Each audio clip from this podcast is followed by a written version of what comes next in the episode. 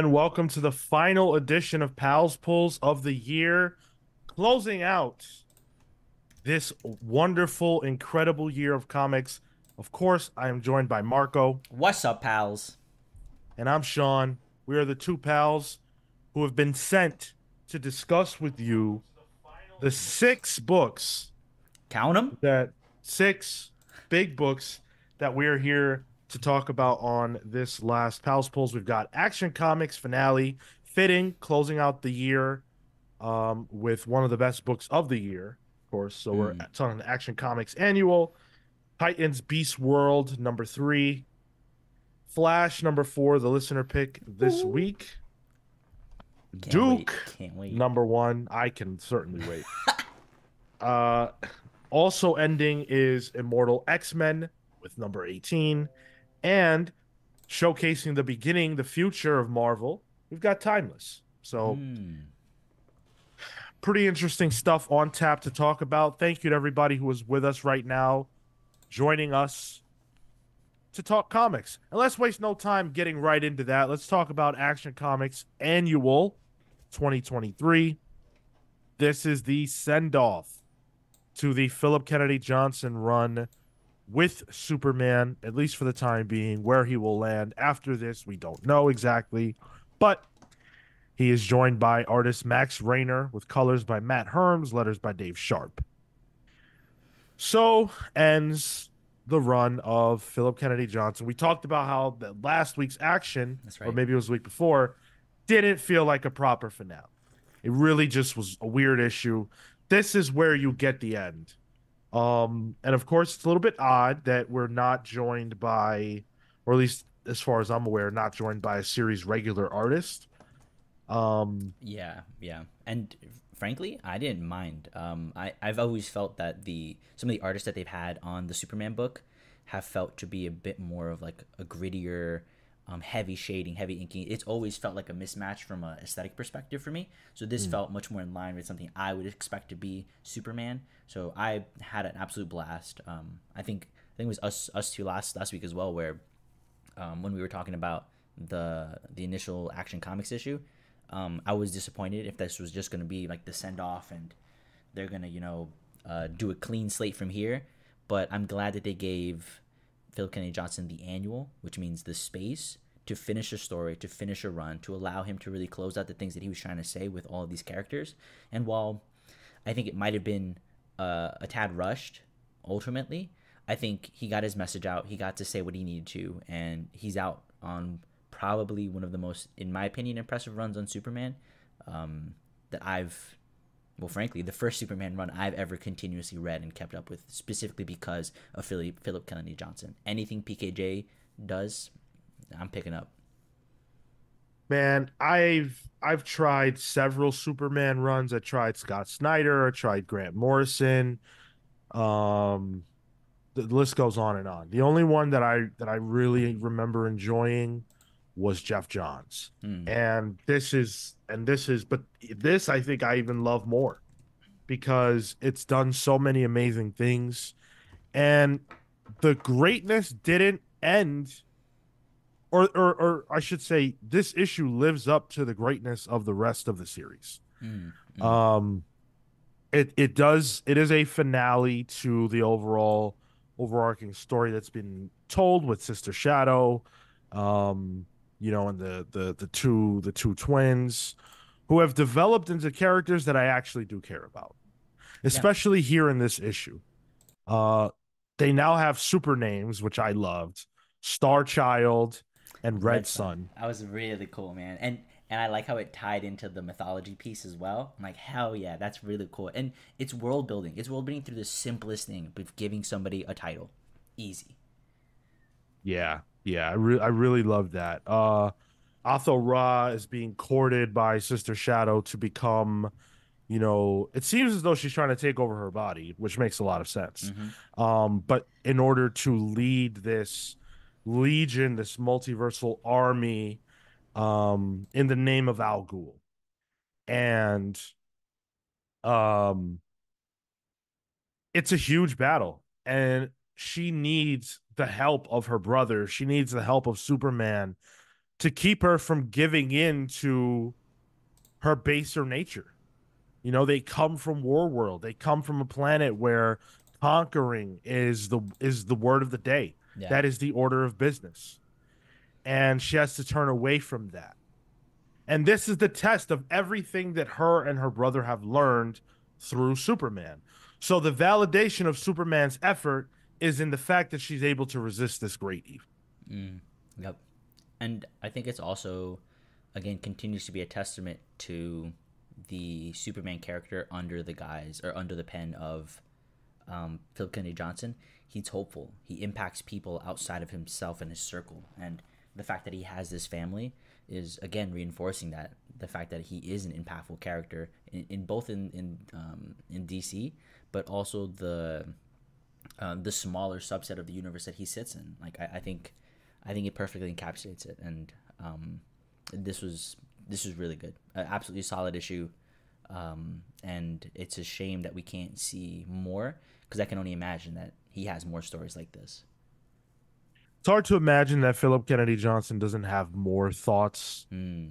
about Superman. The one, the one thing I sort of wish about this run is that we had gotten more just Superman stories, but I so agree. much of it is, I mean, this issue alone, there's like fifty-seven super people running around. Um, and I, I must say, watching some of the super people punch and kick, like the... the Blue Moon people, and then the, even some of the demon stuff, they don't look like they're hitting particularly hard. Yeah. That was something that really bothered me. It really seemed like the Bat family punching and kicking. Like this page here that I'm holding up, and it's it's two pages, two separate pages, but they both clearly illustrate what I'm talking about. When you look at the way that, you know, uh, the various super people on the pages are punching and kicking, there doesn't look like there's any real power behind it. Mm. Um, and I was pretty frustrated by that. I think that characters who are this strong, uh, their magnitude is lessened when there are so many of them. And everybody in this comic book is a Superman. I think that's fair. The, the power scaling, especially for what is supposed to be, maybe not supposed to be, but what can be taken as like kind of like throwaway villains, Um, because there's so many of them, it definitely affects it. And it's just kind of like, oh, they're just they're just kind of like on cleanup duty. But but I, I want to see these guys a bit more in action. Um, and then to your earlier point on this being not a run that focused solely on Superman, um, I I definitely agree with that, specifically because uh, the the moments that we get where he interacts with even even children and inspires those kids and gets them to feel something. I want more of that. Yes, it's his family, and yes, he, he obviously impacts them because he's a father figure, but how does he how does he, Superman, exist like that for people at large, for, you know, the American way, for whatever it might be? Damn, dude, I kind of get the character. Like, I fuck with it now. Yeah, definitely. I, I, I would say that this run, more than anything else I've ever seen or read, has made me a fan of Superman, and I got the opportunity to tell P K J that during an interview at Comic-Con. Mm. It wasn't just hyperbole, it was it was truth. I think he's done some really incredible things with a character that so many had written off as just not someone who could be made um interesting in the comics. And I, I, Phillip Kennedy Johnson is not the only writer that deserves credit for making the character interesting. Obviously he's building off of what a lot of people have done, but Uh, I, I think it's hard to argue against the idea that this was very successful overall. Very, very successful. Hard agree. Hard agree. And any any time that P K J decides to come back to the book, uh, I'm going to be there, because I, I believe in him as a creator, and especially for this character. I really like the, uh, the Etrigan stuff. I normally really don't like Etrigan, but wow, he, he slotted right in. Yep. P K J had some pretty slick, you know, rhymes for him, and he wasn't goofy, he wasn't like stupid, he was a th- he was a threat, he was sort of scary, and his rhymes were dark. Yeah. Which I liked. I feel like so often when I see Etrigan, it's just corny. Dang, dude, I, I love the inclusion of Etrigan, and it's funny because I feel like I feel like a lot of people feel that way, and it's just like, oh, his inclusion is usually just kind of like ham-fisted, or he doesn't really represent this like demon that he's supposed to be. and and the hierarchies of demonhood and whatever uh, in, in the D C universe is random. Um, he's obviously the rhymer. It's not iambic pentameter. I think he was only doing up to eight syllables. But still, the fact that he kept consistent like this is very, very good. Loved it. Yeah. Hey, uh, Tom McCown, my mistake. I said I said Blue Moon. I should have said Blue Earth. But but Marco is right. Blue Moon is my drink. So, you know. I know. I know. If, I know him. If anybody, if we ever, if we're ever together, and anyone decides they want to buy me a drink, that would be the drink of choice. Um, the art's real good too. So I, I, I can't think of a time when I've seen Max Raynor's work before, yeah. but uh, boy was he cooking. The the the work here is real strong. And I, I really like the action scenes. I don't I don't blame him for the fact that there just doesn't look like a lot of punch behind the power of the super people. Mm. It's more just the nature of having so many of them, and it, it, it's hard, but I don't think it's his fault. Otherwise, everything looks strong. Um, you know, his characters have a lot of emotion in their faces. I really love um, Red Sun. Right here, I don't know if you guys can see that, but uh, yeah. he's really angry, and he's got this burning fist and the rage in his face. It's it's good stuff across the board, and the colors, Matt Herms, man, wow, yep. Great colors here too. A lot of pop. Yep, a lot of pop, lots of greens, greens, and and like a reddish pink is is all over the place. Um, when you're talking like even Superman's cape, but also his eye beams. This was a really cool page. You can see here Superman using the eye beams, and it's that reddish pink. But then also when he's flying, mm. you see his cape is hilariously elongated. You know, it, it's certainly a stylistic choice, but it works. It's real. It's real cool stuff. It's that visual like swoosh representation. You're just... Yeah. Yep. Yep. Um. Yeah. I. I. I don't have more to say, to be honest. I think this was a great run. I'd love to talk about the run overall mm. at some point, because it was great. And frankly, I got on. I got on after War World. I was oh, did like, you? yeah, I oh. was like, I can't, I can't jump into the mix of this in the middle of a big story. I got to come on after the fact. So I've never even read War World, so I got to get to that. Ooh. But everything else, A plus. You know what, Sean? Okay, okay. What I heard was, I need a book pick, book club pick, and Marco's going to provide that. Okay, perfect, amazing. That's what I heard. Have you read it? Yeah, bro. All right, so then why are you picking books for the book club you haven't even read when we got this amazing thing that people want to hear us talk about? The minis of Marco great, should this, vote. This is great comics. Great, great comics. Yeah, easy pull, man. Yeah.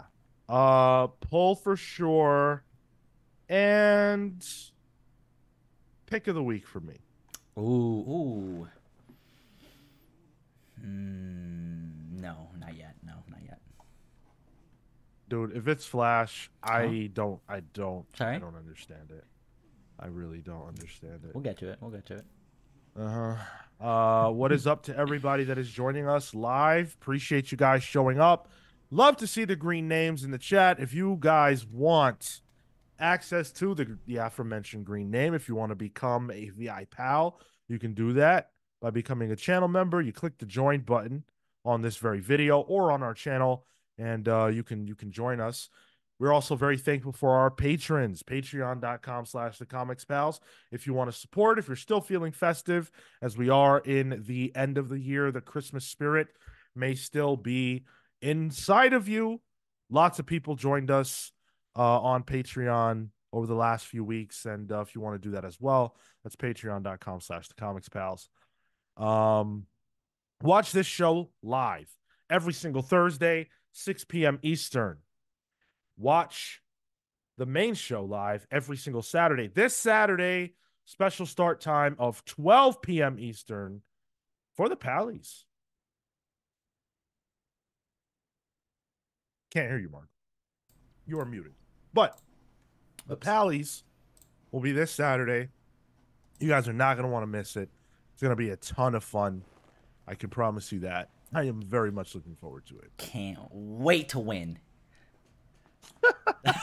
Stop. It was such a dismissive laugh. Stop. Oh, man.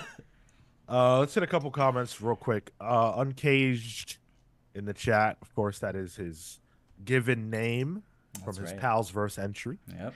Says, uh, since that interview, I've been reading Geiger, and I just bought Junkyard Joe today. I'll oh. get to the Superman stuff. Hell yeah. Congrats, man. That's that's going to be a, a good deep dive over the new year break if you have it. Absolutely good stuff. That's good reads. Mm. Good reads. Uh, I mean, Perez, yeah, yeah. Closing the loop with the criminal he helped at the beginning of Dawn of D C was beautiful. I agree. That was a great a great closeout to uh, Action Comics. P K J's run is definitely deserving of an omnibus at some point down the road. Hopefully yep. they do that. It's bound to come.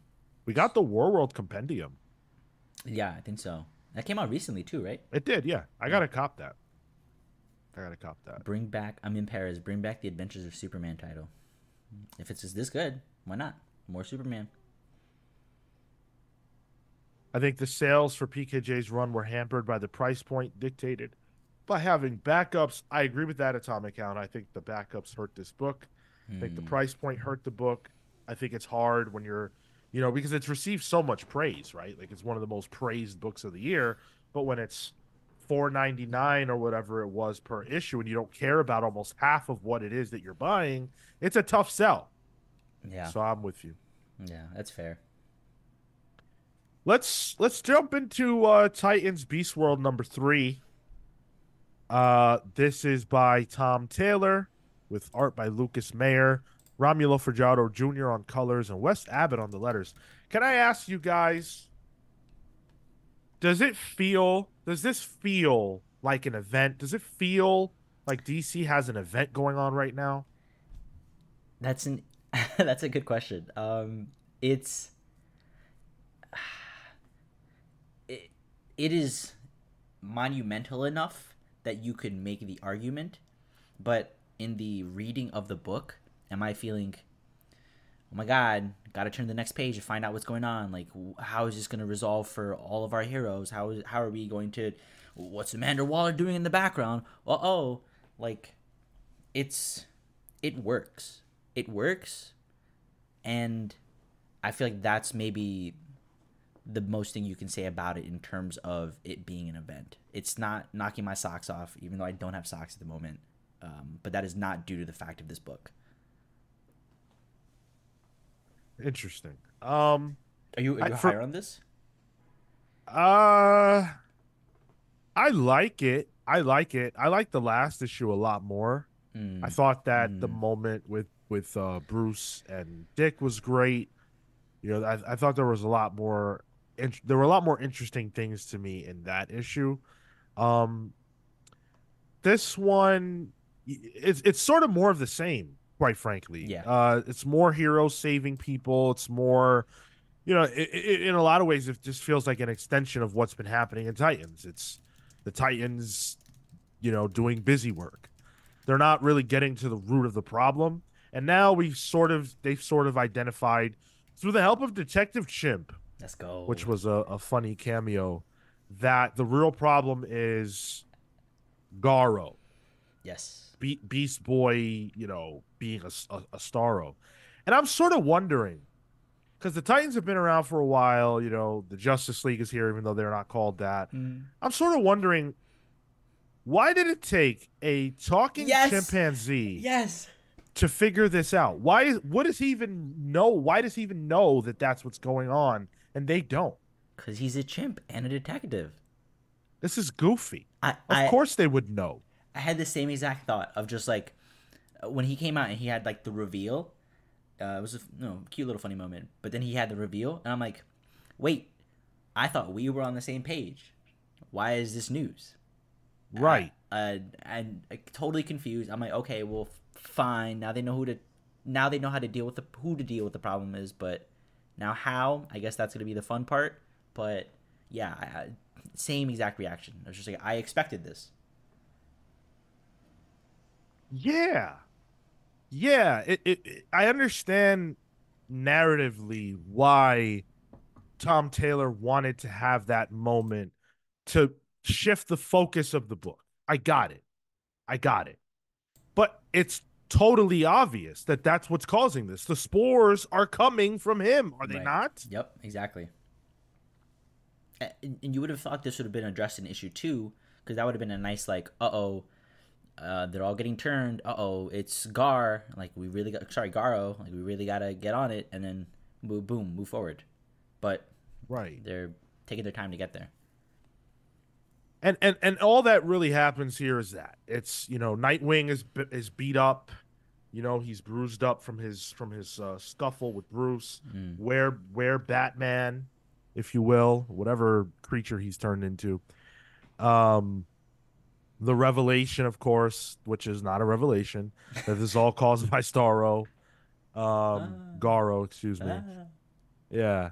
And uh, and yeah, and more Donna Troy and Starfire are the most dangerous people here. Which, like, somehow still I don't understand. And and uh, I started reading um, uh, Titans issue six, and they go into like they basically just go into her backstory, to Starfire's backstory, which is mm-hmm. like why she becomes the most you know the biggest threat, um, and a large portion of it being was she was previously enslaved and was able to come like overcome these things and but. The connection still wasn't felt, because I'm like, well, but it's like, no offense to Starfire, it's kind of just Starfire and kind of just Donna Troy. Like, they're not gonna end the world necessarily. Supergirl got got in this issue. That seems worse. Like, right, exactly. For some reason to me, I don't, I don't know. Agreed, hard agree. Uh, I don't know, man. It's, I mean, it's it's doing the work, it's doing the groundwork in terms of it uh, having to. Tell the story, but I feel like I'm I'm a few steps ahead of the story already, and I'm just kind of waiting for it to resolve to some degree. Amin Perez says, "You don't get it, Sean. That Batman wolf is a new toy, which I want, so it's justified." I'm with that too, bro. I'm totally down for that. I got no problem. Like, the general concept is something that I am not for, but mm. the execution, at least in the first two issues, was like, all right. I'm I'm I'm on board. This one's slower. Gotta have your slow issue. I totally get that. But I don't care so much about watching the heroes saving people, just because it feels like there's bigger fish to fry. Heroes have to save people. I presuppose mm. that they do. I don't need to see it nonstop, because I know that already. They need to do something else. This is the halfway mark of the series. They yeah. need to do something.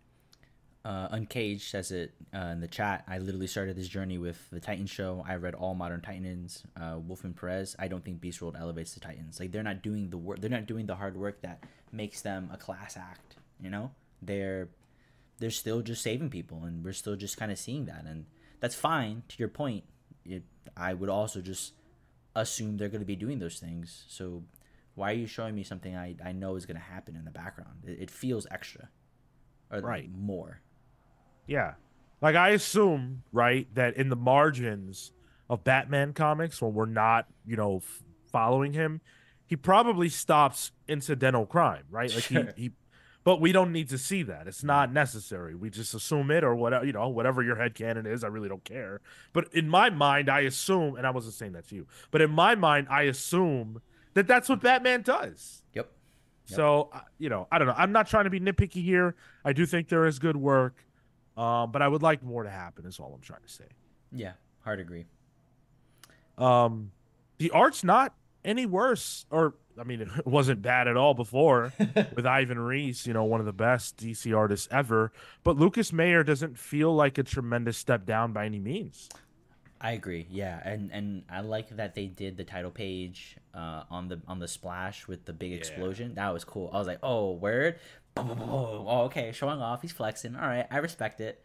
You know, give him his laurels. Uh, but yeah, agreed. I I didn't feel the um, I mean in the chat furries contract. Uh, I did it. I didn't feel like a step down. This felt like it translated cleanly. Uh, honestly, until I. went back up top to the title page. I'm like, oh shit, wait, that's not that's not Mister Reese here. Oh, okay, all right. Yeah, lost them to Ghost Machine. Well, I'm excited for that. So, indeed. Then the I guess stinger scene at the end of this shows Amanda Waller, a Peacemaker, who you know future stars of the D C U. Woo! Uh, you know, they're doing their usual shtick of doing absolutely nothing. And Amanda Waller journeys to the prison of Lex Luthor to acquire from him something that he stole from Batman. Do I know what it is? No. Should I know what it is? I don't know. Maybe someone in the chat will tell me. Do I care what it is? That's really the core question. And the answer is absolutely not. I, th- I thought it was going to be the, um, what's that, what's that run, Tower of Babel, where like Superman just, uh, like, or Batman rather, like can, can knock everybody out. I thought it was like one of the, what are, what are his protocols for a Starro Beast Boy? Okay. All right. I don't get it. They've stopped Starro fifty million times, have they not? Word. Why why do you need some special protocol? Just beat the shit out of him. I guess it's because it's also their friend, so they don't want to, like... But this is the Earth. We're deal- Like, people are being infected. Like, they don't know that they're going to be able to ever cure these people. Yeah. So all of Earth is being consumed and turned into monsters, and they're not willing to immediately shut this down. These people are dumb. Yeah. It... it... Man, I don't know. It, it's it's it's just like it's this silliness of we're gonna let the bat, and especially for Amanda Waller, because she's been persisting since the beginning of the year. I want to say she's just been around. It's like let her do her thing. We're gonna set all of this kind of stuff up, and I, I'm I'm just worried for the payoff. I don't think it's I don't think it is gonna pay off, and I think I'm gonna be at the end of this really frustrated and just kind of look back at the co- the consequences of Dark Crisis and all of these events and just kind of like, oh, okay, it happened. Yeah, I mean, this definitely feels like an event that is happening. And and yes, is it it's better than I thought it would be. I will definitely give it that, as Atomic Hound said in the chat. For me, that's not a high bar. Is it solid and enjoyable? I would say so, if you, you know, if you're willing to turn your brain off just a little bit. You can appreciate some great Lucas Mayer art. But uh, at four ninety-nine, you know, I wouldn't say I'm having four ninety-nine's worth of fun every single week with this thing. I wouldn't say that. Yeah. Um, pull it for... Uh, pull it just because I, I think it is better than what I expected. So at the very least... I'm interested to see how it resolves. And I will say Titans issue six, because it was a reflection on um, uh, on Starfire, I kind of had fun with that one. It wasn't them doing, you know, necessarily the superheroics, but it was a good uh, character study. So take it, take that for what it's worth. I I passed on buying that. Did you? Okay. Yeah, I'm fair done enough. With Titans. I'm yeah. not buying it anymore. Fair, fair. Someone's going to have to tell me that it's actually... consistently on the right track, a track that makes sense for those characters, and I'll pick it up. Currently, the only team book that I'm buying, the only team books I'm buying are, and it'll be hilarious if I show my stack later and there's a team book in it that I don't even think about, but Birds of Prey and X-Men. Those are the only team books that I'm currently buying. Oh, you're still picking up X-Men? Yeah. Avengers I'm done with. Right. Titans I'm done with. No, no more. No Justice League, yep. No, I mean, I wish there was a Justice League book for me to buy. You can't get it anymore. Let's get Phillip Kennedy Johnson on the case. Please, oh, please, D C. Please. Please. Please, please, please. Please, audience, stop voting for The Flash. Woo! In the listener pick poll, which, by the way, is up right now. It's up right now. So before we get into The Flash number four review, I want to look at the listener pick poll, and I want to discuss... where we are at with the results. What is it that you guys are enjoying voting for in the hour that the that the poll has been up? So the options are Birds of Prey number five, nice, which is my pick. That's what I voted for. Birds of Prey number, or I'm sorry, Poison Ivy number eighteen. Try to throw something a little different on there. I know it's been a book that people have loved. Marvel Meow number one, which has twenty percent of the vote. That's so good. And Vengeance of Moon Knight number one. So Birds of Prey and Moon Knight are tied at thirty-six percent. Poison Ivy only got eight percent, and Marvel Meow at twenty percent. So now that I've now that I've said this, I assume some of you will go ahead and get your votes in, and uh, later on we'll check. At the end of the show, we'll check and see where the poll is at. Wow, twenty-six votes in an hour? You guys are crushing, man. The the numbers have been getting higher. I love to see you guys show up and vote for the poll. It makes it a lot more interesting when we've got a lot of uh, a lot of engagement. Yo, there. Let's go. What's up, Cole? Marco's Minions reporting in. That's right, baby. We're about to get into it.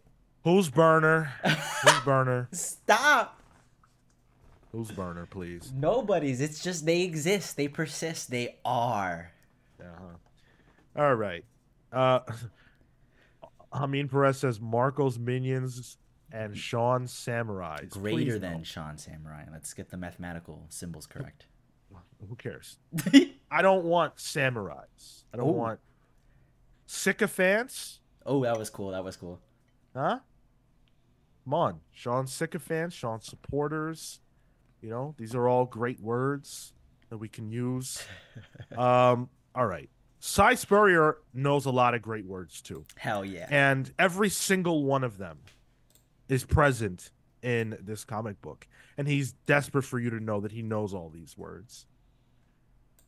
And he could put them together in, a, in an interesting, uh, I mean, interesting to some, um, order. This, of course, is written by Si Spurrier with art by Mike Deodato Junior, colors by Trish Mulville, letters by Hassan Otsman Al-Hau. Go ahead, Marco. Man, this is poetic, bro. Not even poetic, poetic. Uh, the way he, and, and I think in tandem with um, Hudson, or what's him call it, um, Otsman Al-Hau, the letterer, uh, I'm also a huge fan. So I love the way that, for me, the communication of the the emphasis for certain words, the bolding, the small letters, like it's really evocative of different kinds of emotions. And again, this gets into things that are just up my alley. Freaking quantum uh, quantum mechanics, meditation, uh, a reflection of the mind.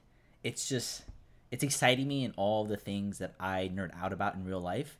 And for me, he's putting together a, an interesting story about um, this concept of his inner self.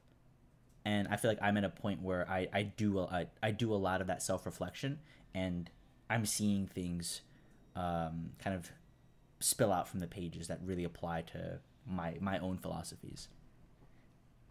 Book of the week, baby. Yeah, so that's amazing. Can you explain to me why it is that Irie doesn't know the word nuance?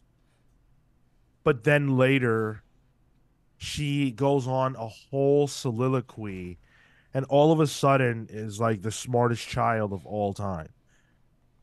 She goes,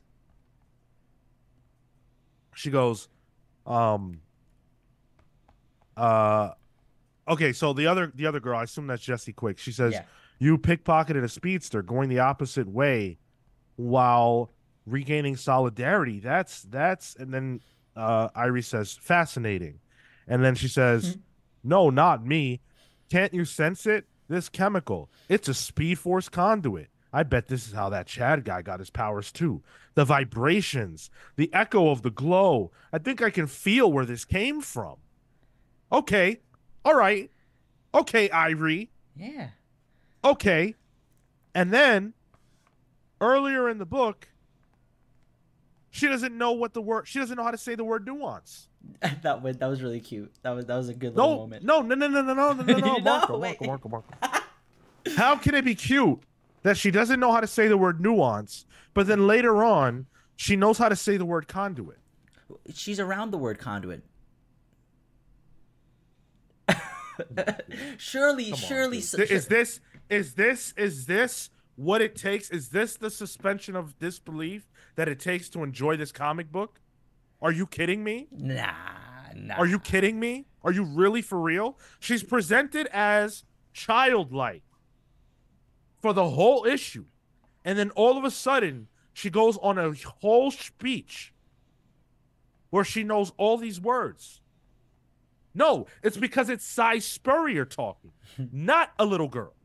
It never was a little girl. When he needed her to just be a little girl, she didn't know the word nuance. When he needs her to be himself, she's him. I don't know. It it, it it's working for me. It's working for me. All right, it could, you can like it, but can you acknowledge that what I'm saying is accurate?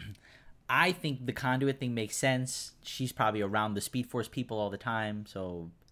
But those aren't the only words she said. Read the passage. I just read it out loud. Did that sound like it was coming from a child to you? A child who does not know the word nuance. She can know the word fascinating. I don't feel like it's a big deal. Read the passage. I didn't say fascinating. I never said that. Hold up, hold up, hold up, hold up. This is ridiculous. Vibrations makes sense. Chemical makes sense. Echo, glow. They're, they're four two-letter, two-syllable words, one-syllable words. She's she's okay. So Fee Waver points out she's thirteen years old, and she doesn't know the word nuance. Vibrations. But she knows all those other things she said. I see it. I don't know. I don't, and I. I'm tired of this. What what was the what was the um. I guess what what was the, the thing that you got out of in terms of what Si was trying to communicate, especially in the that the garden area? I'm curious. The garden area where Flash is just standing around. But yeah, where he's walking around the the gallery. Are you asking me that to test me to see if I understand what's happening in this comic book? Well, I, I mean, it, are you are you in, are you engaged with what is happening in the comic book? I guess. No. Okay. Okay. No. I understand exactly what's happening. I understand that this is a place that sort of pop been created by his mind, and each of these statues sort of represents a person that he loves, and he can tap into them by going through them because he's essentially outside of time or whatever, and he's taking a break to take it all in, which is exactly what I want out of the Flash comic. Damn, that is so exactly what I buy this for. That's literally what I'm buying it for, man. It, I, but but it's all connected to the Speed Force. So for me, I, I guess I don't understand why, like, what the what the issue therein is him being able to travel and tap into other people's Speed Force energy or in, in the moment. I just had a problem with that. I have a problem with the fast the fact that four issues in, all we've seen the Flash do is stand around. Hmm. This is called The Flash, and he's standing around for four issues. I enjoy the, I enjoy the, I guess the slowness of it. I'm the, it, it's it's it's working well for me uh, that I, that I don't have to keep up with the character. That I'm just working, I'm walking alongside him, and that's easy enough for me to get a frame of reference in his head, and then from there, let's jump into the superheroics. Who is he as a person? Who is he as an individual? Then maybe we'll throw a punch and kick some ass. So who is he? Who's Wally? It seems like he's a stressed out individual who's pensive and wants to do good in the world. And that's compelling to me. It's a good character. It sounds like every single superhero that exists in comics. I don't feel who like... is Wally West? What have you distinctly learned about Wally West that is unique from other heroes that you know from this comic? Uh, I mean, his ability to, at the moment, his ability to just take a beat and take a moment in. I feel like other heroes don't do that. You, do you disagree? Um, yeah, this I'm. This is the pass. I don't think this is good. I really don't. What? I think the Deodato art is great. I think yeah. he's being wasted. I don't think this is good. And that's just me talking. Other people can have whatever opinion they want to have. I love the creators involved. Everybody's great. I'm saying that this book is not for me, and I really, really, really don't want to read it. Mm-hmm. Man, the uh, I, th this was for me just another strong entry, um, and it's it's divisive in the in the chat. I'll say that. Uh, uh, Cole also says, you know, this is a divisive run. People are all in, or they're fed up. I'm fed up. We've had and I am more of a Barry guy. I do like Barry. I mean, who could know the difference between them? Wally is a Barry clone, essentially. Wally was introduced to replace Barry. That's it. And once Barry came back, there wasn't a place for Wally, which is why they turned him heel in uh, Heroes in Crisis and upset every Wally fan. Hmm. I, this doesn't feel like a Flash comic book to me. I don't know what it is, but I mean, it's a Si Spurrier comic. It's more of a Si Spurrier comic than a Flash comic, and I think that is my biggest problem with it. Hmm. What is the style of writing of Phillip Kennedy Johnson? He brings himself, but he addresses the character. That's why his Superman run does not feel like what he was doing at Marvel. But everywhere that Si Spurrier goes, it's the same thing. It's the same. What what makes this feel like a Flash comic? Absolutely nothing to me. The scenarios, the characters, that's about it. For, the in, in all honesty, in all honesty, and and not not in terms of the way that he'll explore the character, but in the sense of just reliving in this with these characters who have these power sets, and and that's the only thing grounding me to in uh, to the Flash at the moment. To be fair, pass, pass. Once this arc is over, oh. when this arc ends, this book will not appear in the poll anymore. Oh. Bro. It will not. It will not. I'm getting out of this. I promise you. In twenty twenty-four, I'm not reading this fucking book unless it improves dramatically, unless something starts to happen. I, I mean, in the chat, so Spurrier needs to drop the big reveal now. We're losing people. I, I wouldn't doubt that people are are slowly pulling off of this book, um, but I'm I'm curious as to uh, I mean what you mean by the the big reveal, because we've got a taste in the second issue in terms of like these higher. Um, these higher beings, higher order beings, and then we have uh, he's just kind of taking in the moment of this new potential of the Speed Force. So I kind of I kind of like that they're sitting with what it is. They're giving me the the instructions to build my own world of what I need to consider for Wally moving forward. Uh, Comic Boom says Flash lost me as of this latest issue. I understand that. Hmm. I understand that. Um, but yeah, I mean, I, I see you guys. I see that you guys are into it, and that's cool. That's great. That's great. I'm glad people enjoy it. Not everything is for everybody. This is not for me. And also, Philosopher King, I see you trying to come up with other names for my people, my fans. Sean Shinobi's. Oh, he's not a, he's not a manga guy, bro. Sorry. No, I'm not. Sean Sherpa's. That's that doesn't that doesn't work. Sorry, it's not good. Uh, let's move on. Let's get out of D C because D C is troubling me these days. And let's talk about Duke. Duke number one. Now, uh, this of course by Joshua Williamson, art by Tom Riley, and colors by Jordie Bellaire with letters by Russ Wooten. This is a book that we actually. Well, I don't know, Marco, if you read it. But when we interviewed Tom Riley and Joshua Williamson a few weeks back, yep. Tyler and I got to read this. And so um, I read it again for the purposes of this review. I enjoyed it just as much the second time. Uh, Marco, is this your first read of this? No, this is the a second. Uh, I did okay. read it initially, and um, it's fun. Uh, my, you know, uh, the art is incredible. Tom Riley has that cartoonish art that I absolutely adore and love, you know, a mix between um uh, what would be a oh my god I just blanked on the name from uh uh Strange Adventures. Oh oh oh, oh. um Damn. hold on I'm sorry, you're talking about the character? No no, no the, the the artist.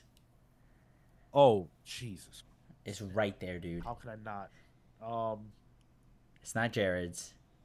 Not if it's not Jared's, then it's Doc Shaner. Yeah, it, like it has that like cartooniest. It, it's it's flexible. I love the inking, um, and then Jordie Bellaire on colors always crushes it. So, always, always. This is uh, undoubtedly a, a solid issue. Yeah. So, the interesting thing about this is that I have no familiarity with G I Joe whatsoever. Yeah, same. I didn't even know who Duke was. That's how little I understand. I thought I thought maybe he was G I Joe, and this was his origin. I don't know. But what's so compelling to me about this is the angle and the slant that Joshua Williamson and co have decided to take with this story.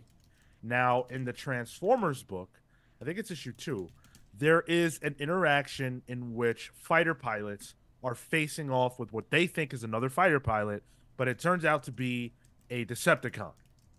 And Duke sees this, and it kills his friend. And now that he's had what is essentially an alien encounter that went badly for the U S military, he's not willing to shut up and not talk about it. He's not willing to just be a good soldier. And the first couple few pages of the series tell you that all of all of what you need to know, which is that Duke is a great soldier. He's committed to his job and loves it. He is a man of action. But he's haunted by something that he saw. And because of that, he's in trouble with the powers that be. That's it.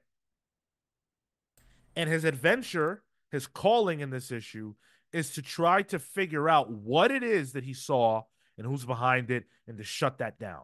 And that sends him on a rabbit hole that is very reminiscent of a lot of conspiracy type of stories that you've seen before. It has the appropriate trappings, and it may feel derivative on some level to you. But to, to attach that same kind of conspiracy concept to the Transformers and have that be the origin of everything that comes with G I. Joe, I think that's pretty cool. I'm into that.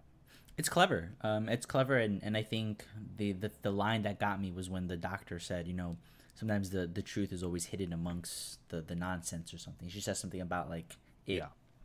it persisting in places where you wouldn't normally look. And fine, fair enough. And that also, I feel like, makes it a bit more relatable or, or real, because um, you know, if somebody were to, were to come up to me and be like, there are robots walking among us, I'd be like, cool, like, let's, you know, that's really great great stuff. Let's, like, I'm, I'm trying to get a burger, like, but um, that would probably be the lead up to them integrating into a larger society, is like, well, yeah, they were on the fringes of what reality is because maybe people didn't have an understanding, or they were only taken in these small doses, and uh, I loved it.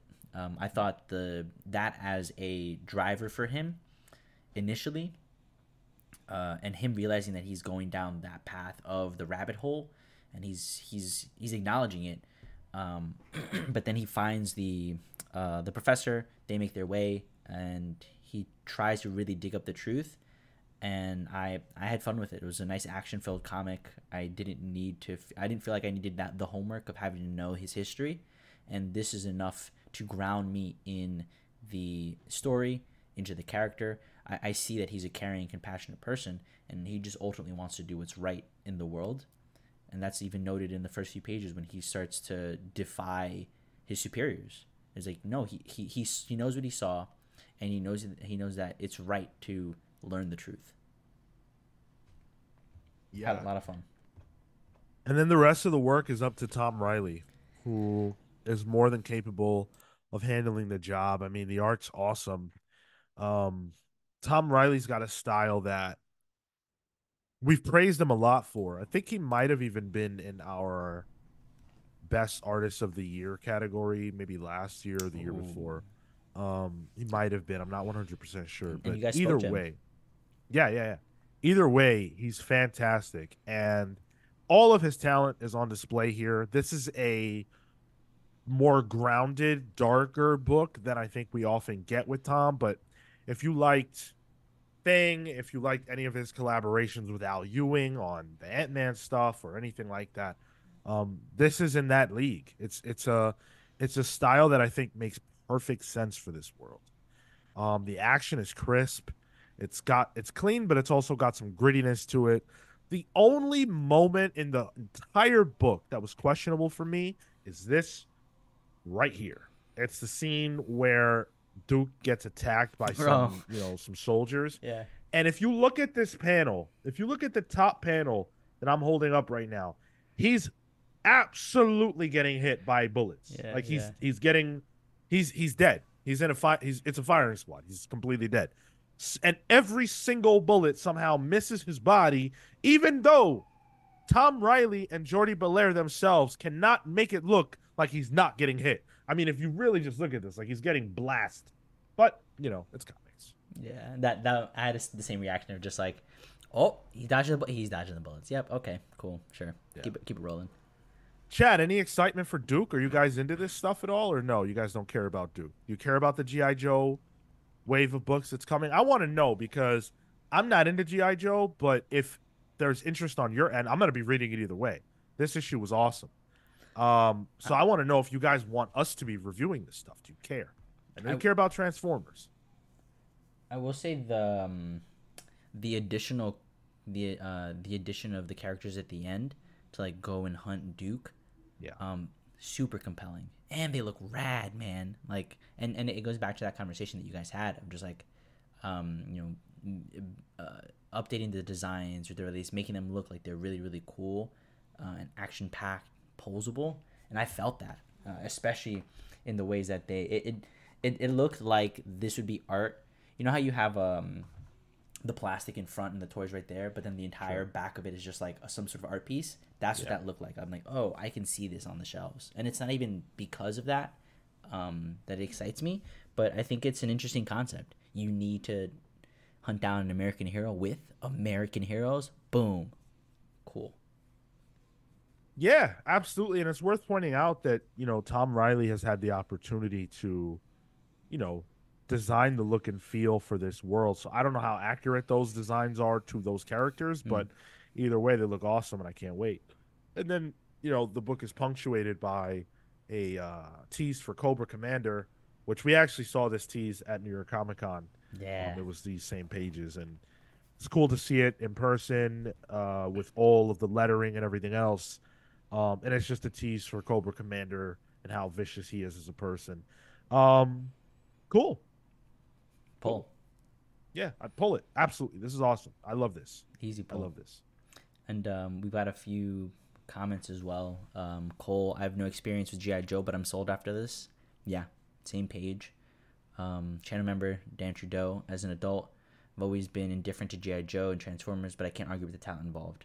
And and I think that's that's something that's really important, is like even even if this isn't something that you've interacted with before, this is the jumping on point for a lot of these things. And so for this to be a first issue, uh, I'm I'm excited because uh, just the premise alone, I'm down to read more issues.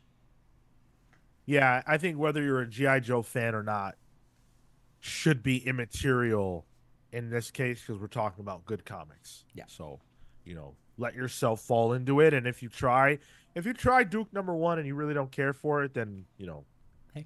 Fair game. But I think it's good enough that it's worth a shot. Ooh, and and Fee Waver uh, says Cobra Commander is where it gets really good. It's one of the best designed villains ever. Based off the conversation that we heard uh, at that at that panel, man, there's a uh, there's a lot to come. So uh, stay tuned and keep your socks on as best you can. Let's talk about Immortal X-Men number eighteen, the finale issue. I do want to show off the cover that I got. It is nice. The Jean Grey-centric one. Um, can't get enough of Marvel Girl. Uh, this is by the other guy that writes a lot of words, Kieran Gillen, with art by Juan Jose Rip, uh, colors by David Curiel, letters by Clayton Cowles. And this is the talkie one. This is the talkie finale that is set to explain every single thing that Mother Righteous has been doing this entire time. Um, which is so much fun to read, I have to tell you. And if it's not her explaining something, it's Mister Sinister explaining something. Yeah. So Professor X, who then explains things to Mister Sinister that everybody should understand already. And yet everybody can't stop explaining themselves. Man, it's so wild how much I loved this book and how little I cared about it at the end.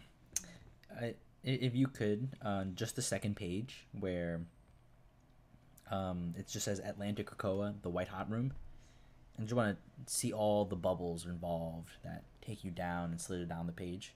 The second page, uh, or I guess actually the it would be the th third or fourth. Uh, after right after the desert, right after the intro credits. Talking about this. Yeah, yeah, and on the uh, right on the side with all that, all of those bubbles. I, I think I think it it slows the book down tremendously, you and think? the it, it's I'll say it was a good issue. I, I enjoyed the information that got that was thrown at me, but it felt like a dump, and I I liked the, you know the the backstab upon backstab and all that kind of stuff. But for how I had it had to be paced out, I think it could have been been done a lot better. Um, it's see the thing is that we already know this. Mm. We already know that Mother Righteous has this power. We've seen her use it. They've, I feel like they've explained this. Nothing that she said was a surprise. I mean, we learned how she was able to get into the White Hot Room, even though she's not a mutant, which was convoluted. Yes, thank you. That was so convoluted. Why wouldn't the Sinisters have mutant D N A in them already? That was literally my, oh, dude, we're on the same page today. And and I thought, I'm like, okay, but then, and then what is this ability that you can just take? Is that not also a mutant ability then? You can take these little bits of something? It's magic, whatever, fine. But I, I, I was frustrated at that because that didn't make, I guess, well, what is comic book sense? But that didn't make comic book sense, you know? Just really, really bizarre. Really bizarre. Um, and, yeah, like, even the stuff that Sinister and Professor X are talking about is just whatever. They're trying to get to the Moira clones, I guess, for whatever reason. Um, they're trying to figure out who the Dominion's going to be. Mm. They assume it's Mother Righteous, but I guess it's not. This page right here, this infographic. Oh, yeah. I am so ready for this era to be over. I can't wait for the Krakoan era to be over because I don't want to read those infographics anymore. They've, they've gotten so far from what Hickman established that made those so cool and fresh and fun. Um, now they're literally just dumps of information when the whole entire issue is already that. Mm. And it's not even presented in an interesting way. I, I've honestly been using that as like, oh, okay, cool. We're halfway through the book. Thank you. Right. Destiny wakes up from her coma or whatever and figures she'll now decide to tell everybody where they're at, where they're at, which is the White Hot Room, which, again, is not new information. We, the reader, already know that. So what did we learn that we didn't already know that's pertinent? The only thing we learned that we didn't already know that's pertinent is that apparently Mother Righteous is not the Sinister that becomes a Dominion, and that there was another Sinister who we don't even know about. There's some kind of enigma that appears to be have made it and is the Dominion, and is an is an A I of some kind of the original Nathaniel Essex, maybe, maybe not. Uh, that's kind of what I got out of that is the like whatever's in there in that tube thing. But then also, then doesn't that mean that this has persisted? This thing has persisted forever, and they ultimately knew that this was going to come out. Do you know what I mean? Yeah, I don't know. V. Waver says Sinister isn't a mutant. He was augmented by Apocalypse. I know that Sinister's not a mutant. Immortal X-Men has explained that since issue one. I also know it because I've been reading comics for forever. That's not the problem. Sinister is not the problem because this is not Sinister. These are the clones. So what would be the complexity? The same way that Sinister has D N A of Thunderhawk or whatever his name is, T whatever his name is, no T-Hawk's the Street Fighter guy. Um, what whatever wh whatever however he got that in him is the same way that all of them, all of the Sinisters can do that. I don't feel like we needed a convoluted excuse as to how Mother Righteous was able to get in the White House. Yeah, yeah, agreed. That was, that was a waste of time. Like she's already there. Don't why bother explaining it? You're wasting pages. You're wasting panels. It's fine. Yeah. Uh, Gavin Thunderbird, thank you so much. Gavin, what's up? Love you, man. Uh, Superman ninety or seventy-eight is art with Gavin in it. Gavin's artwork is there, so if you want to check that out, it's good stuff. I really like it. Yeah.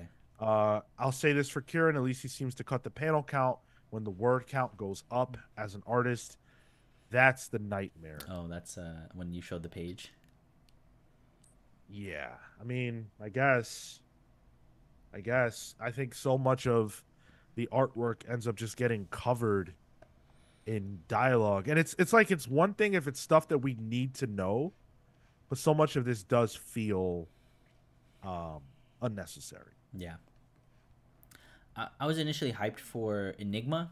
Like, when that popped up in that page, I'm like, oh, interesting. But now, as we've talked through this, I'm I'm a bit less excited because because this is the last issue, right? Yeah, yeah, this yeah. is it.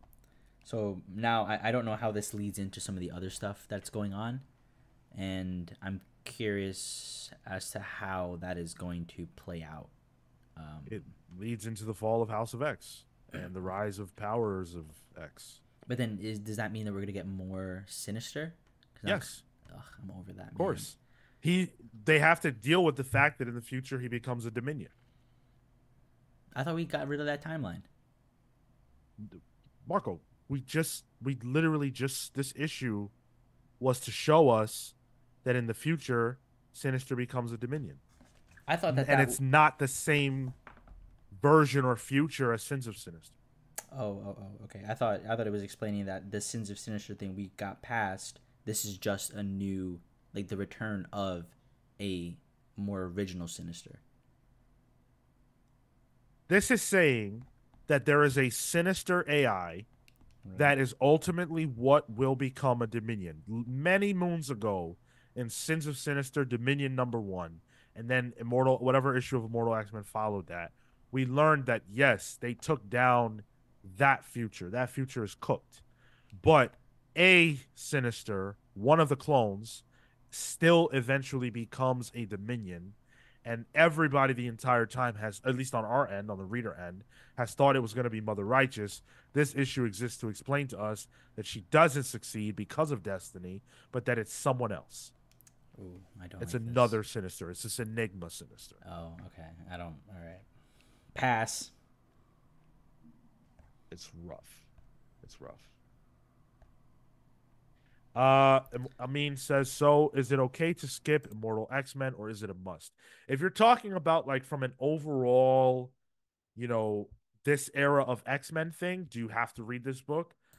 I think you do until they get to the White Hot Room era, which has been the last five or so issues, maybe six, probably six.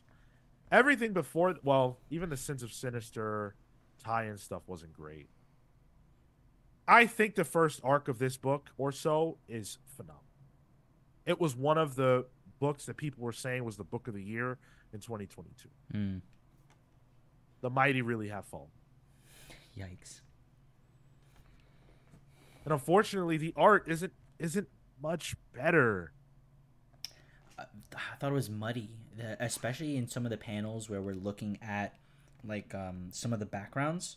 Um it's just these like washes of surrounding gray, almost like um I forget what the camera filter is. It's not a silhouette, but it just like it, it, it encapsulates the the exteriors of the panels, uh, and I don't know, it, it it didn't work for me. Um the colors are pretty dark, not necessarily muted, but definitely muddy. Yeah.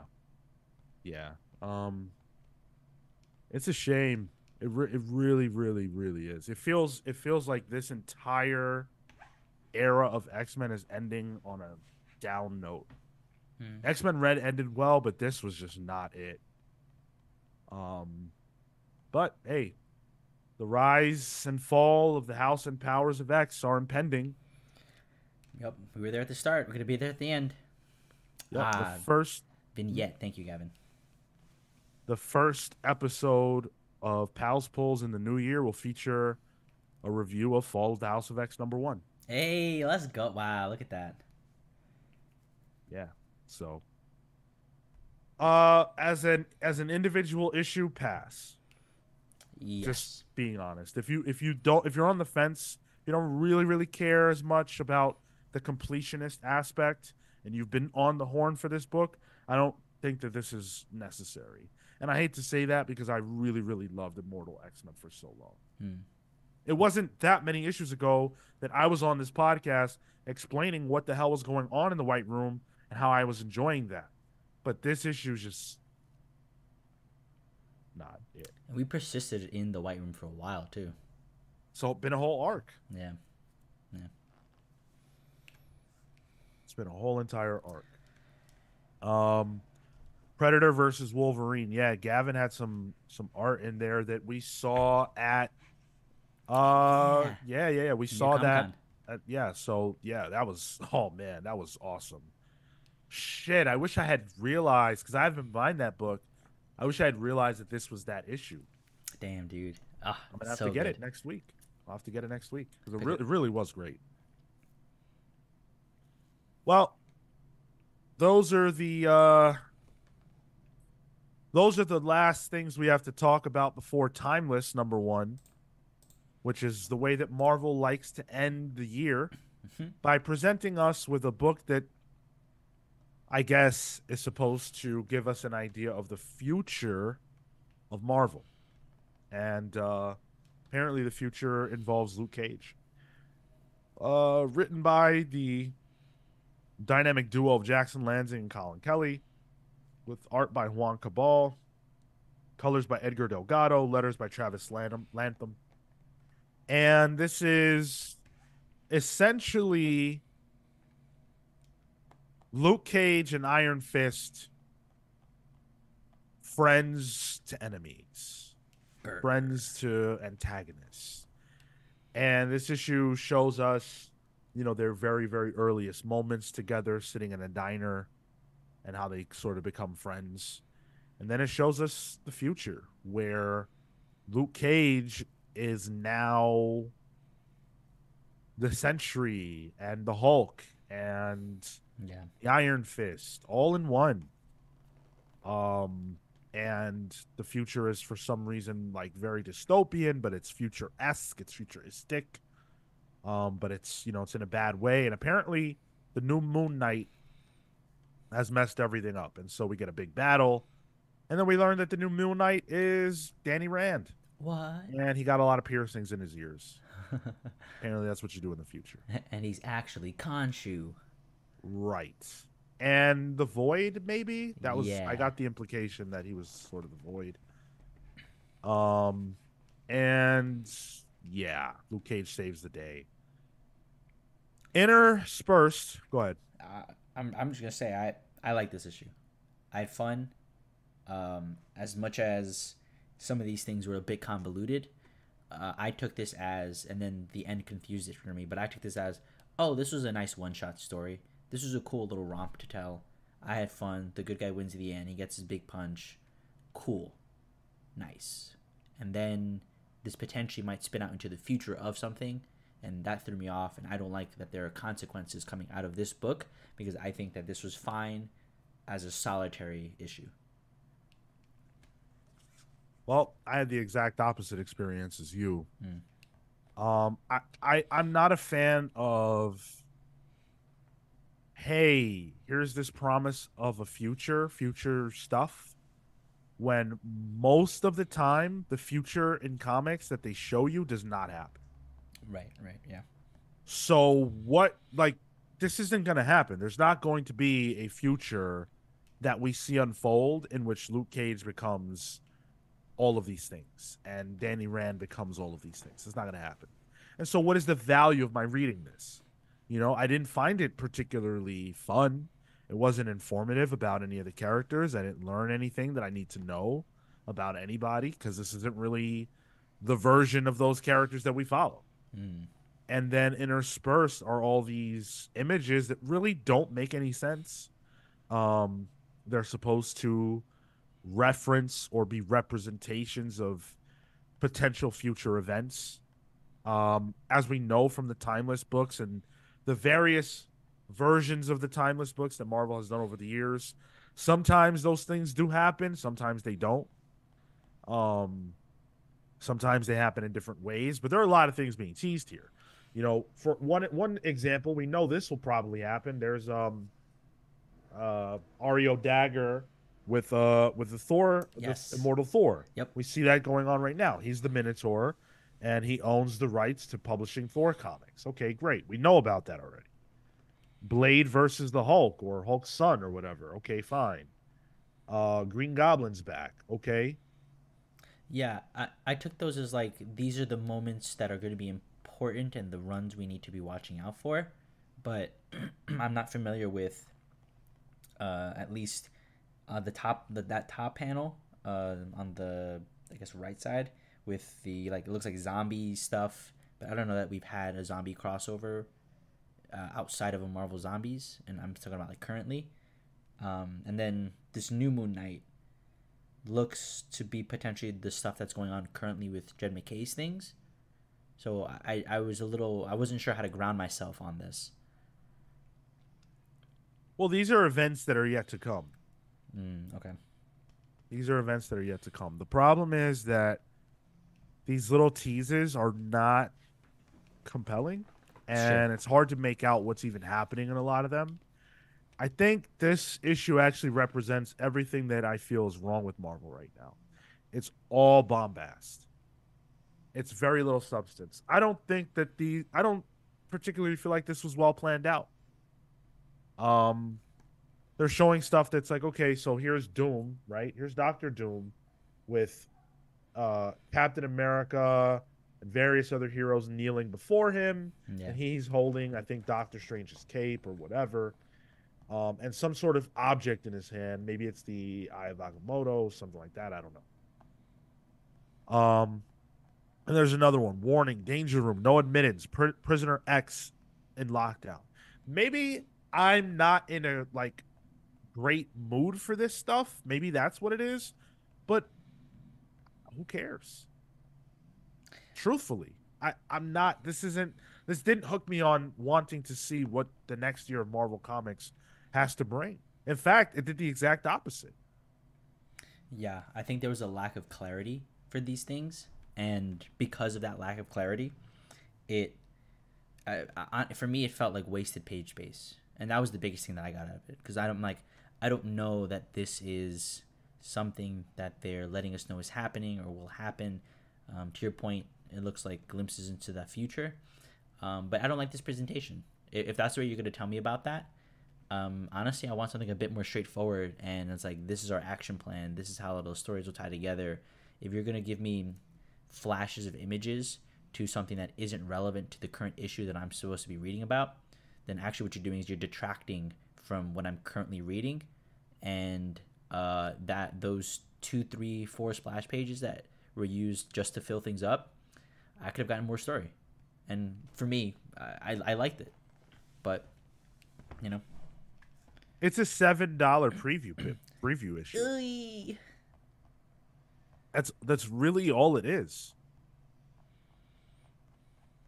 Um I don't I don't know, man. Like, there's so many ads in here for future titles, which is, you know, great. Like, show us show us the books we can expect and things like that, but you know, if I'm going to drop seven dollars, I would really love to have a relevant story in front of me. Mm, yeah. I really would.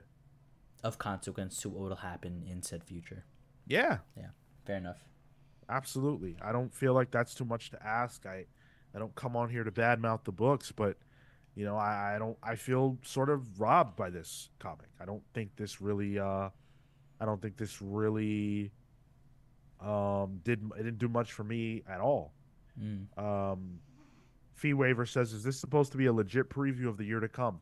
Like I said, some of this stuff. I'm sure Marvel has a plan for a majority of the things that we see here as it relates to the pages that tease the future for things to happen. But the nature of comics is that things don't always go your way. Some of this stuff will not happen. It's just how it goes. We've seen these kinds of issues time and time again. Some of this stuff will not happen. And the stuff that will happen, like they're showing Dario Agger. Okay. That's happening in Immortal Thor. If you're reading all, Immortal Thor, you already know that. So why do I need to see that tease? Is that a tease that's going to make a person say, whoa, what? I got to get that. Someone who's not reading Immortal Thor, because if you're reading, you already know that. Right. No. You're going to be like, who's that guy reading a Thor comic? You'd have to know that's Dario Agger. How would you know that? You know, like, he's a guy in a suit. And especially for it being something that is concurrent at the moment, that was the only reason I popped off was, was like, hey, wait a minute, I recognize it. Yeah, like the one with Fantastic Four thing is digging a hole. Where? What was that about? Place. Like, okay. Oh, you, you thought to a place? I thought it was they're just they're burying somebody. Or maybe they're burying somebody. Whatever it is, what the hell? No context, man. It's a shame. Oh boy, boy oh boy. Gavin says if it sells well enough, I'd bet you'd get some solo series exploring these concepts, though. Yes, but I don't actually want. Because why would I want a comic that shows a future in which Luke Cage is simply all-powerful, has the power of everybody, and Danny Rand is corrupted and taken over by various evil concepts? It's not storytelling to me. It's making characters as powerful as you possibly can and putting them in a situation that's not going to occur in mainline continuity. And for me, I would rather avoid that stuff and focus on the core good comics that Marvel puts out. But when you look at the last year of storytelling at Marvel, for me, as a person who's a huge Marvel fan, I've not been very, very happy. Mm-hmm. Outside of Spider-Man and a few small things here or there, I, I've been pretty unhappy with Marvel. I, I hate to say that. You heard the D C reviews earlier. I mean, I was happy and high on Action Comics. I was high on Duke. Marvel's just, I don't know. They're in a weird spot. They're in a weird spot, and I think it's hard to find those pockets where you find solid art and solid writing in the same way as you did P K J, um, and you know whatever team he was on. I think there's, I think they they need to shake things up in the new year, and if they do stuff similar to the um, the whatchamacallit, the Miz Marvel things, like I think that was also a really big blunder on their part. Is not treating some of these characters with respect for their longevity, um, and and that needs to be something that they need to address as well. I mean, we were having troubles on that on, on both ends at the moment. Justice League is you know sort of squandered; it's not even there. So like, they're both uh, they're both kind of in this limbo era of what's going to matter, how are they going to move forward, um, and they just need to get their ducks in a row. Yeah. Absolutely. I hope the new era for the X-Men can revitalize yeah. things. And I mean, you know, people like gods a lot. So there's that. Um, but I don't know. Outside of Spider-Man and limited other things, like Hulk's been great. Oh, yeah. uh, Incredible Hulk's been great. You know, but I'm I'm struggling with, with the Marvel stuff right now. Also, Phillip Kennedy Johnson. So right. Absolutely. Yeah. Hottest writer right now in terms of you know out just outside of the top end, but doing really great things that people are loving. Yep, yep. Hasn't really missed all year long. If he's not on your short list for best writer of twenty twenty-three, I don't know who is. Better not be Si Spurrier. Ooh, good thing I didn't say a word. But you can't. I mean, listen. If you want to put Si Spurrier on your on your short list, that's cool. But how could P K J not be there? Yeah, yeah. Surely I said something about P K J last year. I'll, I'll wait. I'll wait. I'll wait because surely I'm positive. This Saturday is going to be a lot of fun. I'm telling you right now. Damn, dude. It's going to be a lot of fun. Just give me something. Uh, Tevya says the Spider-Man stuff in Timeless confuses me. Uh, yeah, I mean, if you say something specific, maybe I can help, but probably not because I don't think this issue made a ton of sense. Um... Amin says they also ignored the Kang stuff happening in the other Timeless issues. This felt so out of touch. Thank you. Yes. Exactly. Timeless, we've seen it be a Kang vehicle in the past. Kang's nowhere to be found. What was Timeless about this? Right. The relationship between Luke Cage and Danny Rand? Timeless. Oh, wait. Hey, wait a minute. That's not bad. Yes, it is. Wait, wait, hold on, hold on, hold on. Still a little cheesy, but okay. But to the point of it tying to the Kang things, and I, I totally forgot that that was a thing. Mess.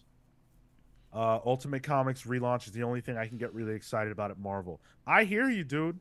I hear you, Cole. I I feel a similar way. I, I, I do think it's going to be a lot of fun. Now, did what Hickman did in the Ultimate Invasion stuff light me on fire? Hell no. But I do think Ultimate Spider-Man is going to be a lot of fun. I'm excited for that. Uh, Ultimate Black Panther with, come on, with Brian Hill on writing. That's, right. That's going to be something special. Um, and then, you know, with Ultimate X-Men, we don't know for sure, but it looks like Gail Simone might be on tap with David Marquez. I'm into that. Oh, I'm sorry. I said that. Totally forgot about Peach Momoko. Oh, that's right, baby. I'm I'm I'm hyped for that. I'm sorry. That's get the Gail Simone, David Marquez is not Ultimate X-Men. That's mainline X-Men. My apologies. Put that to the side. Ultimate Peach Momoko on Ultimate X-Men. Sorry, what's that, Marco? No, no, go ahead, go ahead. Uh, Peach Momoko on Ultimate X-Men, not my bag. I am Damn, dreading that. Oh, it's gonna be so good. That that genuinely is gonna is gonna be a, a thing of just like, oh, this is gonna be my my little toe into the the uh, the Ultimate Universe, because I've not. Um, I'm I'm somebody who did not start comics at that time, um, so I'm very removed from the Ultimate experience. Outside of, I think I read Ultimate. No, I read some of the Ultimates, um, and then because you guys made me read that one, and then uh, a little bit of maybe one or two trades of Ultimate Spider-Man. So I've been coming into blank slate. I mean, great. It, it, this has no connection to the Ultimate Universe that came before at all, so it really doesn't even matter, yeah. Which is good for new readership. Um, do I care about what it appears Peach Momoko's angle for the Ultimate X-Men is? No, but I will absolutely give it a chance, for sure. Ultimate Sp- Spider-Man is my last hope for next year. Oh, man. I mean, I hope you don't mean that, because I don't want you to be disappointed. I think it's going to be good. I do. But what's good for people as it relates to Spider-Man is so specific and particular. I love current Spider-Man by Zeb Wells. But look, I mean, Jesus Christ, I'm the biggest fan of the book on all of YouTube. In all of podcasting space, I'm the biggest fan of ultimate of, of, of mainline Spider-Man. Everybody else hates it. You gotta give credit where credit's due, honestly. Like, I'm not enthralled by it, but nothing about that book is wrong. So I'll give you that, Sean. Yeah.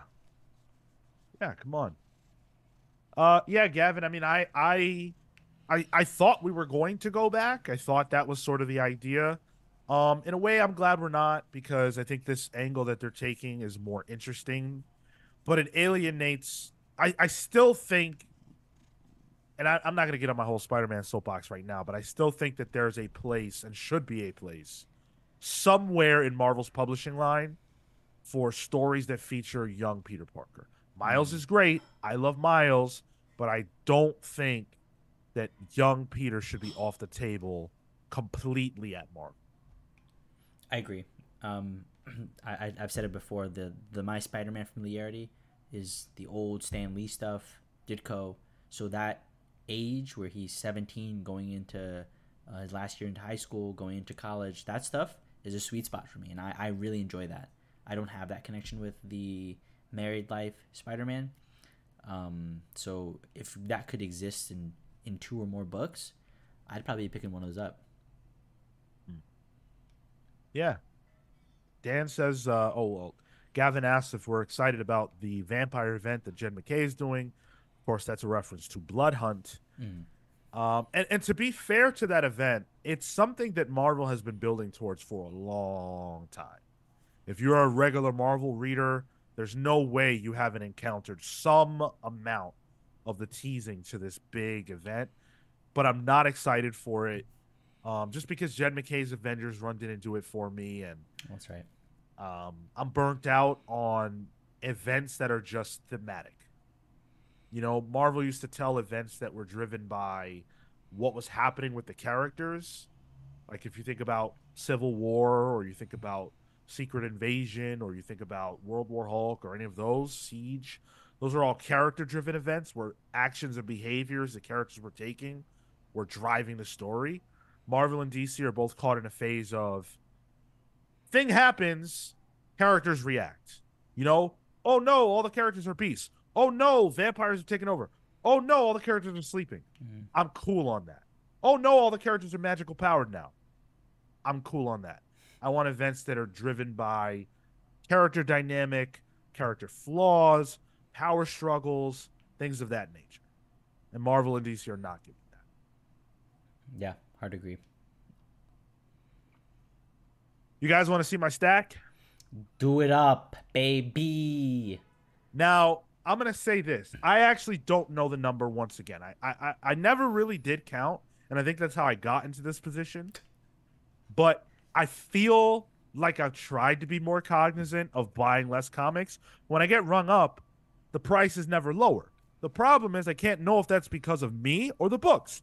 This week, we read a seven a seven dollar comic, a six ninety nine comic in Timeless, a five ninety nine comic in Action Comics, uh, a four ninety nine comic in Titans: Beast World. So that that's the that's the range of price. So I can't gauge my stack based on price. It's just not doable anymore in this current market. But in any event, let's see where we're at this week. Hopefully I brought it down in the last month of the, or the last week of the year. But we got to guess. What what's the over under and what do you guys think the number is? Do, do you feel like this was a lighter week in comparison to last week? Um I feel like it is. But again, I can't I can't say. Ooh, in case you want I, Okay, okay, okay. This one time, I'll tell you the price. I'll tell you the number.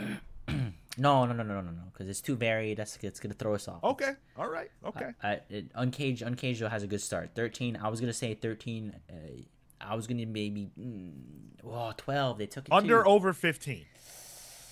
Under over fifteen. I say it's just under fifteen. I say it's fourteen. Got a fourteen. thirteen. Got a twelve. Got a fourteen. So, uh, yeah, I think it's gonna be under fifteen today. Really? I just do. Okay, I okay. just do. Right. I think that's I, my guess. I feel under makes sense. Got Catherine Starr's eleven. Love seeing those green names. Thank you guys. All right, I'm gonna count. Let's go. Let's go, count. baby. So we've got Titans. That's one. We've got Action Comics. That's two. Timeless, Flash, Duke, and Immortal. Those are the six books that we read today. I also picked up The Holy Roller, number two. Hey. Yes, yes, it's Rick Remender. How could I not? Although I must point out that Andy Samberg took top billing over Rick, which is insane. He's the writer, bro. His, yeah. uh, Carnage, number two. Nice. World Tree, number six.